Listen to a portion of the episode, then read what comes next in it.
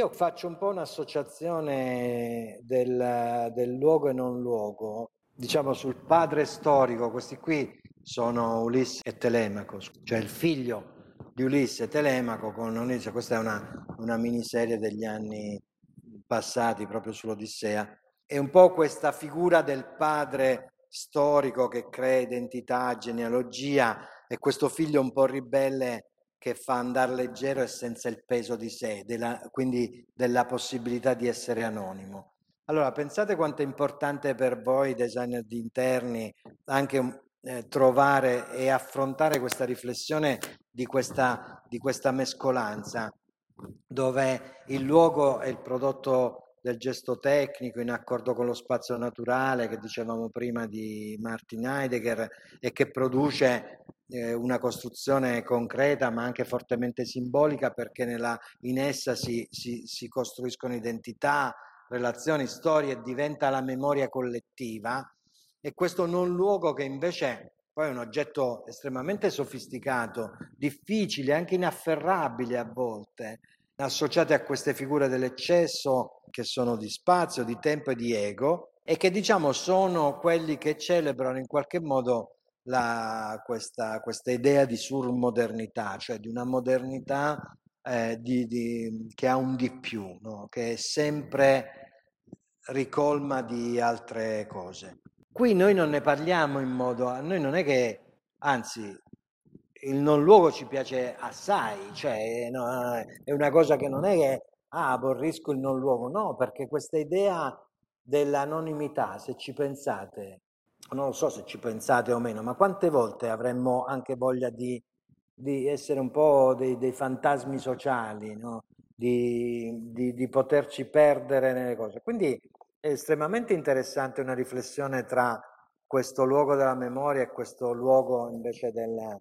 dell'eccesso, di, di surmodernità. Ecco, non ne parliamo in termini appunto ci piace l'uno o l'altro, quindi non diamo un valore di giudizio, ci, ci piacciono entrambi, sono, sono delle cose che, che, succedono, che si scambiano, non lo so, se no, scambiano forse no, però che riescono a convivere. Ed essere io per esempio cito sempre questa cosa di come un McDonald's che attiene a quel concetto di anonimità è quel luogo che mi fa sentire a casa quando non ci sono. Se devo andare in un posto e dire Madonna, sono un po' angosciato, sono in una città straniera, in un posto dove vado? Nel McDonald's mi sento, e mi sento un po' a casa, mi sento rincuorato dall'avere... Quindi pensate anche che scardinamento, cioè col cavolo, sì, anonimo, ma proprio nella sua anonimità io riesco a sentirmi a casa in quel luogo nel momento in cui mi so, dovessi sentire, non lo so, spaesato a New York, boh.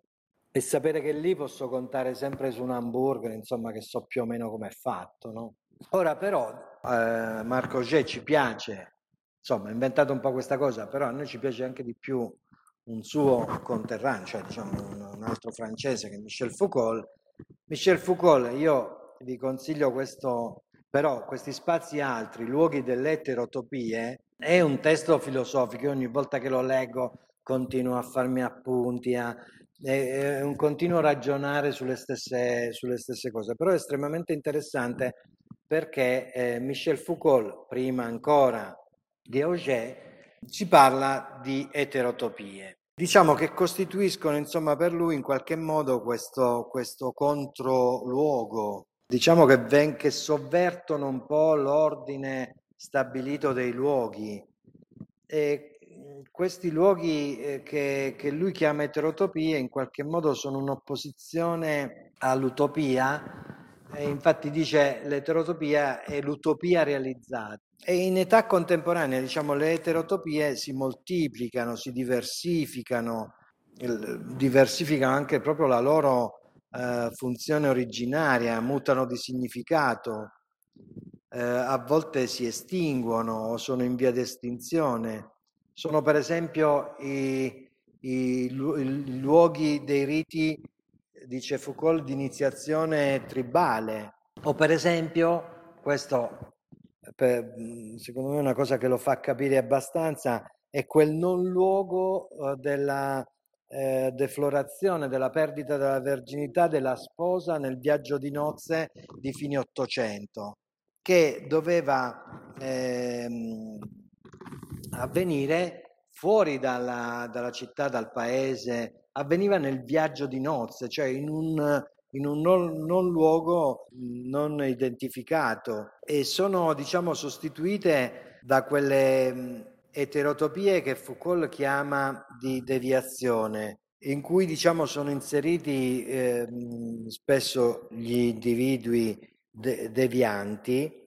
rispetto diciamo a quelle che sono delle imposizioni della società e sono per esempio le cliniche psichiatriche ma anche le residenze sanitarie assistite per anziani o, o le carceri simili. Ora dovete sapere che Michel Foucault è quello che è quella, quell'archeologo dei saperi che ha, che ha parlato di geopolitica, quindi di come uno spazio condiziona una società. Lo vedremo anche nella nascita del privato che so che vi interessa. E poi ci sono eterotopie, per esempio, riflettevo, secondo me dovremmo parlarne. Altre eterotopie sono, sono i giardini, sono anche i cimiteri. Noi parliamo di, di,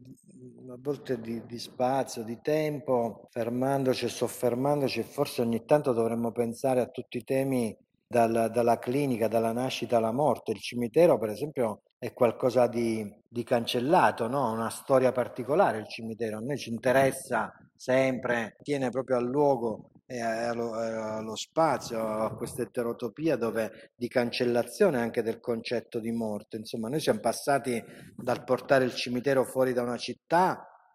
editto napoleonico, adesso la facciamo, la facciamo breve, ma questa,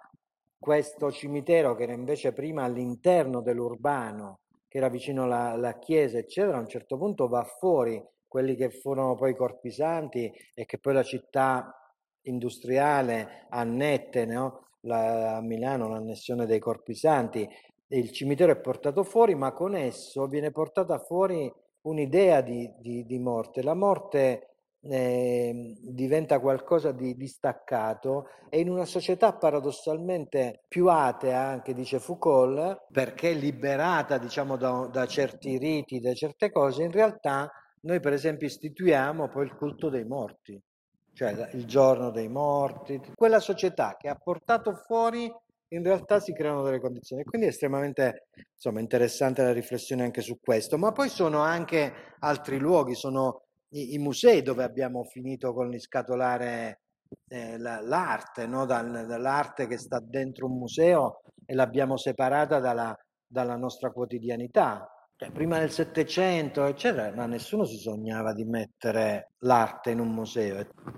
Sono le biblioteche e tutta quell'accumulazione all'infinito delle cose che nascono un po' con l'enciclopedismo, con, con la volontà di, cate, di, catalogare tutto. E poi sono i resort, eh, i villaggi turistici, quelle cose dove pum, ci ritroviamo proiettati attraverso un non luogo di aeroporto, attraverso qualcosa che ha a che fare con un aereo che ti porta da un'altra parte del mondo per finire in un villaggio turistico dove si parla magari la tua stessa lingua e dove c'è lo spettacolo, insomma dove siamo estraniati. Un altro libro, sempre di Marco Auger, e, e Disneyland e altri non luoghi, e anche Gardaland, Disney, no? questi resort, eh, e dove magari Vediamo, e anche poi tutti, adesso questo lo, lo, dico io, non Foucault, che purtroppo non è vissuto abbastanza dal vederne tante altre di cose come i reality, no? questa, questa finzione della vita primitiva, e penso all'isola dei famosi, qualcosa del genere, no? cioè questa cosa di, di, ricreare piuttosto che i villaggi dove si fanno tutte le cose di, di sopravvivenza. Beh, lo specchio è un'eterotopia, perché lo specchio riflette qualcosa, riflette uno spazio, ma in realtà non è, non è niente, non c'è niente lì. No? Quindi questa riflessione. Comunque è molto eh, interessante, ma diciamo che potrebbe essere quella, la potremmo chiamare topologia estraniata di superfici che, eh, che, che non sono orientabili come come quelle di Mobius, eh, oppure quella, quell'ambiguità delle incisioni di Escher, quelle cose per cui uno sta scendendo le scale mentre l'altro le, le sale, da, da viceversa. Ecco, abbastanza complicato da, da affrontare, però io lo trovo mm, sempre estremamente interessante. Tiziana Villani è una filosofa e parla di spazi del neutro, lo spazio proprio della rete come il non luogo per eccellenza, quindi dove si può abitare eh, ovunque, essere in rete, in relazione con altre dimore, stili di vita e pensieri. E, e aggiungo come, come, sia facile anche su questo, ehm, ehm, proprio anche inventarci no? una, una nostra, attraverso un nickname, un indirizzo di, di, di posta, no? essere addirittura altri in questo mondo del virtuale. La Laura Balbo, che è una sociologa, le cose parla a questo elemento come il non luogo di, di questo, di questo non luogo come una, un'opportunità, una estrema possibilità di, di libertà in cui è possibile addirittura proprio far emergere questo tempo interiore senza dover fare subito estremamente ogni volta i conti con quell'immediato necessario. E quindi è questa sospensione poi anche da, da, da donna no, oltre che sociologa individua proprio in questo luogo eh, nel non luogo la, l'estrema possibilità e potenzialità di libertà femminile anche. Franco Purini, che è un architetto, eh, ci parla di, di, non luoghi come eh, opere aperte, quindi proprio perché privi di identità e soprattutto per la loro condizione di non essere immutabili, si aprono a questa possibilità della trasformazione, quindi di opere che possono ogni volta essere, essere aperte. E qui, diciamo, poi nel vostro lavoro di designer, questa di, di indagare, insomma, questi non luoghi e quindi nel senso anche proprio di possibilità di, di reinventare no? continuamente in queste forme il tempo, lo, lo spazio in esso contenuti e, e sarà anche una, una delle vostre possibili attività. Nei segni del globale, eh, Rosario Pavia, che è un teorico dell'architettura, ci parla proprio della condizione contemporanea, sempre in bilico tra una ricerca di identità e lo spaesamento tra il locale e questa alterità. Lui ci parla di alcuni luoghi come possono, alcuni luoghi possono produrre l'identificazione e, ci, eh, e sono inclusivi, ci fanno sentire dentro, e altri che invece eh, sembrano promuovere l'estraneazione e ci fanno sentire altrove. E lui li, li, li, li, chiama, insomma, li guarda come luoghi della topia. È qui che percepiamo anche questi segni del, del globale, dell'essere cioè inseriti in circuiti di ordine superiore Qui poi c'è quella anche quel connubio di parola di locale e globale che fa quel glocale e questa parola nuova che in qualche modo ci fa sentire nel nostro locale, ma in realtà in, in condivisione con altri. Nel, nel... Qui Marco Cenzatti e Margaret Crawford eh, parlano di spazi quasi pubblici e quasi spazi pubblici. Vi ricordate anche le nostre definizioni di semi-privato, semi-pubblico, insomma in questo caso eh, loro parlano di una vita pubblica che si è trasferita nei luoghi in cui siamo ogni giorno, dispersa qua e là in questo modo, eh, direi mondo molecolare, eh, determinando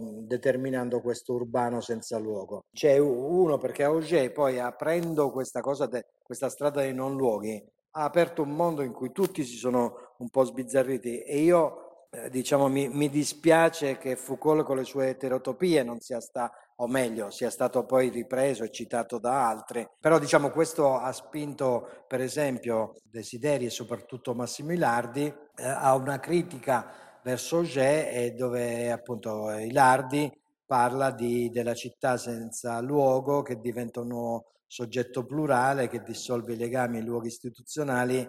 dove lo spazio prende il significato e la forma di percorsi individuali e non più della collettività. E in realtà questa idea degli attraversamenti è molto interessante nei nuovi territori proprio dell'urbano e di, di, di questo libro che appunto si chiama Attraversamenti. Nella nostra università, a un certo punto e anche poi nei nostri lavori di, di laboratorio, abbiamo insomma poi valutato, guardato a questa rincorsa di, di, di nomi, ehm, anche per,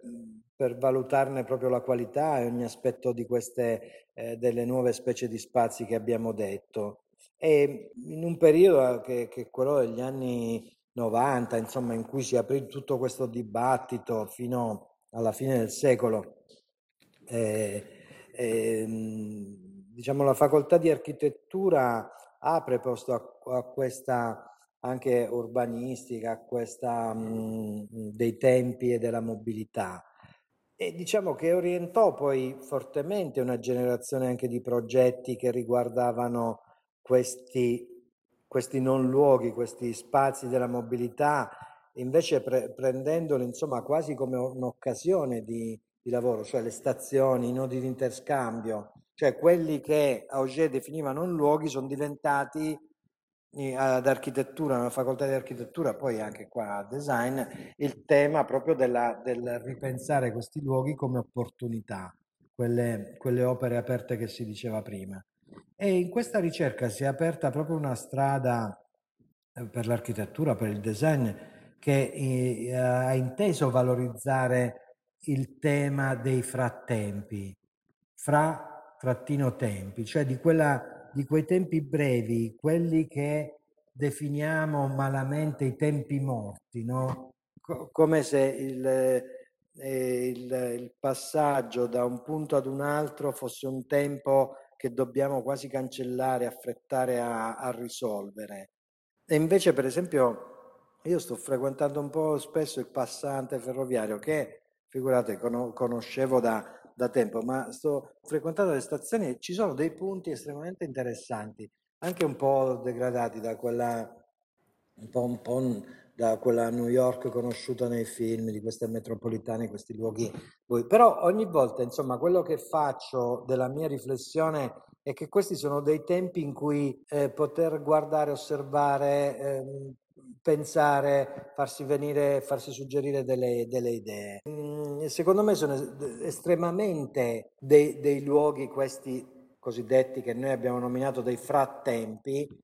eh, dei, dei, luoghi, dei posti che possono essere oggetto di, di progettazione e che possono essere eh, questi non luoghi che, che, riattiviamo, che rendiamo eh, abitabili con, eh, trasformandoli quasi in quei luoghi antropologici che, che diceva Martin Heidegger. E quindi, per esempio, ogni volta io mi domando, non sono tanto un viaggiatore del transito, quel, de, di quel pendolarismo, di quella cosa, ma mi chiedo quanta importanza, e vi posso dire che riconosco per esempio il pendolare puro dal cittadino che si muove in un ferroviario. È interessante, lo, lo, ehm, ho, avuto questa grande intuizione, poi dice che te ne fai? Niente, me la tengo lì, ma e, e guardi i comportamenti, guardi le cose e capisci la scaltrezza del pendolare rispetto al cittadino che prende quel, quel, passante per magari due fermate come faccio io, no? E, ehm, e, ne intuisci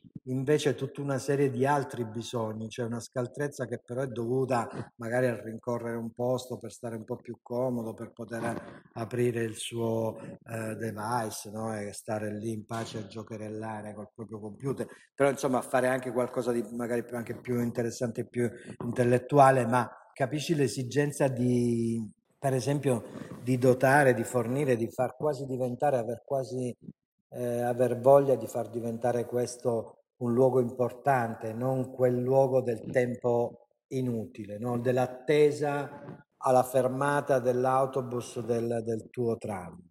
L'autobus e il tram è fantastico, se aspetti l'autobus arriva il tram. Però insomma mi avete capito su quello che... Ehm, e per esempio la, eh, questi, cioè, si studiarono ai tempi, per esempio questi eventi temporanei, no? le mostre, la musica, tutto ciò che poteva diventare animazione di questi spazi e, mm, e farle diventare questo, il futuro di una nuova urbanità come dei fari accesi nella stazione. Questa idea della cittadella del ciclo del tempo continuato faceva riflettere come se appunto in, la stazione centrale a Milano potesse diventare attraverso la sua apertura 24 ore su 24 di un posto dove poter fare la spesa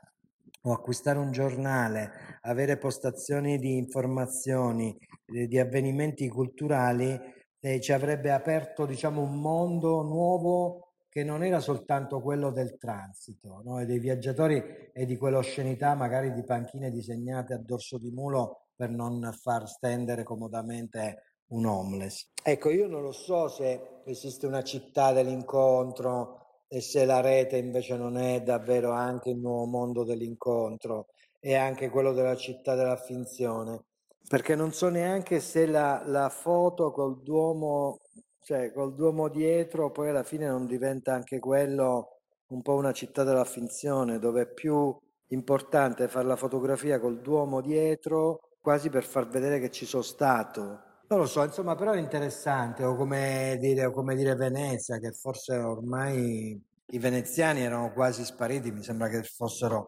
ridotti nelle ultime cose a, quattro, a un numero esiguissimo di 400.000 persone e, e, dove non so quanti milioni di turisti. Ecco, c'è un po' questo mondo che, che è interessante. E siamo sempre un po' come su un set, insomma, Disneyland e altri non luoghi disegna, eh, fa, fa vedere, ti descrive questa cosa che un po' è invaso ne parlavamo prima con i centri commerciali, però sono diventate tutte quelle Fantasyland, uh, Adventureland, uh, Frontierland, no? le mondi in miniatura, i, tutte le cose a modelli ridotti, case che non si capisce se sono case vere o finte, manichini a grandezza umana, cioè sono tutte queste cose che ci portano come su un set cinematografico e che poi sono anche l'altra parte che vedremo anche nella giocattolizzazione che sono i parchi di divertimento. Auger diciamo, descrive questo etnografo che va a Disneyland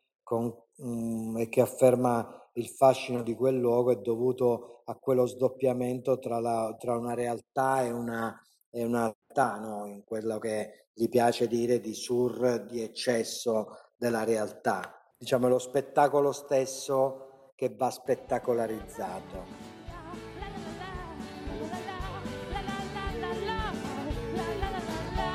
Con la radio si può scrivere,